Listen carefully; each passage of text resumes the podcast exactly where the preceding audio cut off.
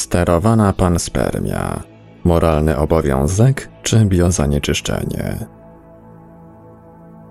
Spekulatywny mechanizm panspermii mógłby wyjaśniać, jak uformowało się życie na Ziemi i w jaki sposób może ono istnieć gdzieś w naszym układzie słonecznym i poza nim. Okazuje się, że rozpoczynając podróże na kawałkach skał wystrzelonych w kosmos przez uderzenie meteorytów lub prześlizgując się w przestrzeni na powierzchni komety, życie takie jakie znamy posiada zdumiewający talent do przetrwania w najbardziej ekstremalnych środowiskach. Co jednak, gdyby gatunek ludzki potrafił celowo wystrzeliwać sondy kosmiczne wyposażone w małe biologiczne zestawy startowe w kierunku układów gwiezdnych, które przypuszczalnie posiadają potencjał do utrzymania życia?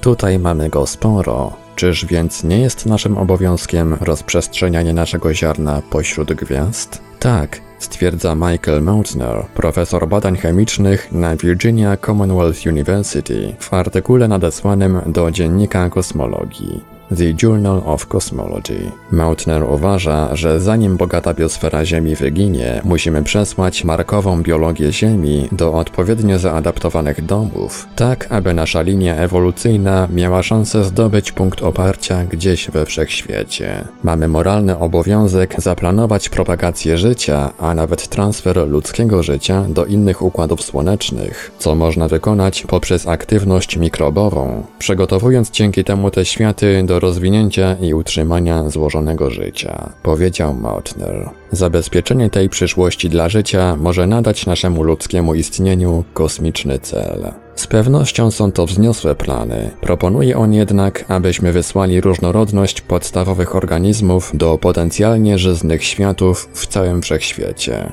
Do światów znajdujących się od kilku do 500 lat świetlnych stąd. Używając wczesnej Ziemi jako przykładu, organizmy takie jak sinice mogłyby zostać wysłane do obcych światów w celu wywołania reprodukcyjnego nadbiegu, żywienia się toksycznymi gazami i uwalniania produktów ubocznych, takich jak tlen.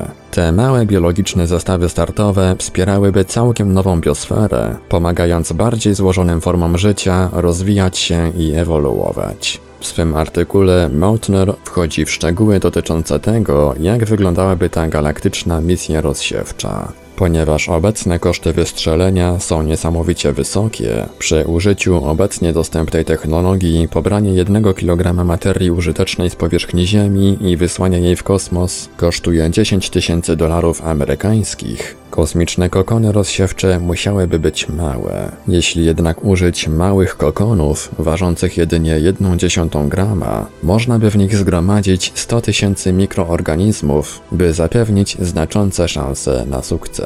Co może być zaskakujące, badacz wskazuje, że potrzebowalibyśmy setek ton biologicznego materiału. Wówczas jednak koszty wystrzelenia wyniosłyby skromny 1 miliard dolarów, a więc niedużo, mając na uwadze, że zapewnimy ciągłość markowego ziemskiego życia w różnych nowych światach. Wszystkie te plany są jednak całkowicie spekulatywne, a podawane koszty takiej misji są w najlepszym wypadku urojone. Choć profesor Mautner wykonuje wspaniałą pracę, wskazując jak moglibyśmy rozpocząć rozrzucanie naszego ziarna po najdalszych zakątkach galaktyki, zakwestionowałem fundamentalny punkt całej zarządzanej panspermii. Czy naprawdę jest ona naszą moralną odpowiedzialnością?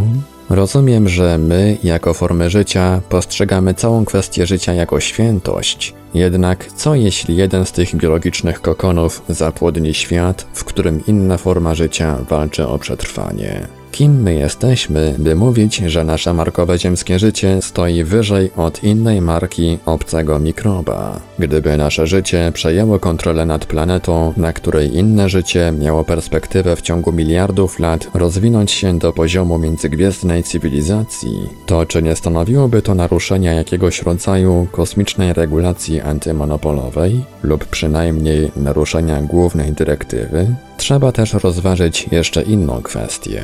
Co jeśli życie stanowi uniwersalny odpowiednik jakiegoś rodzaju infekcji? Czy życie jest rzadkie, ponieważ wszechświat posiada bardzo silny system immunologiczny? Wystrzeliwanie naszego kodu genetycznego wzdłuż i wszerz mogłoby zostać uznane za biologiczne zanieczyszczenie. Opowiadam się jak najbardziej za rozszerzaniem ludzkiego wpływu w galaktyce. Uważam jednak, że można to brać pod uwagę tylko jeśli fizycznie udamy się do tych obcych światów, by ocenić te miejsca osobiście, zanim zaczniemy stawiać dom. Ślepe wysyłanie życia z Ziemi do zamieszkiwalnych światów i planetotwórczych dysków akrecyjnych wydaje się trochę lekkomyślne. Szczególnie, że nie mamy pojęcia o konsekwencjach, jakie niesie ze sobą rozpoczęcie zapładniania niczego nie podejrzewających planet. Wiem, że te uwagi są tak samo spekulatywne jak artykuł Mautnera. Sprawia to jednak, że zastanawiasz się, czy wysyłanie życia w kosmos rzeczywiście stanowi moralną odpowiedzialność, gdy mamy niewielkie pojęcie o tym, kim lub czym jesteśmy w wielkiej, kosmicznej skali rzeczy.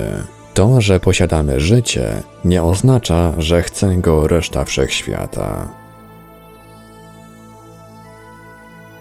Autor Ian O'Neill. Tłumaczył, opracował i czytał Ivelios.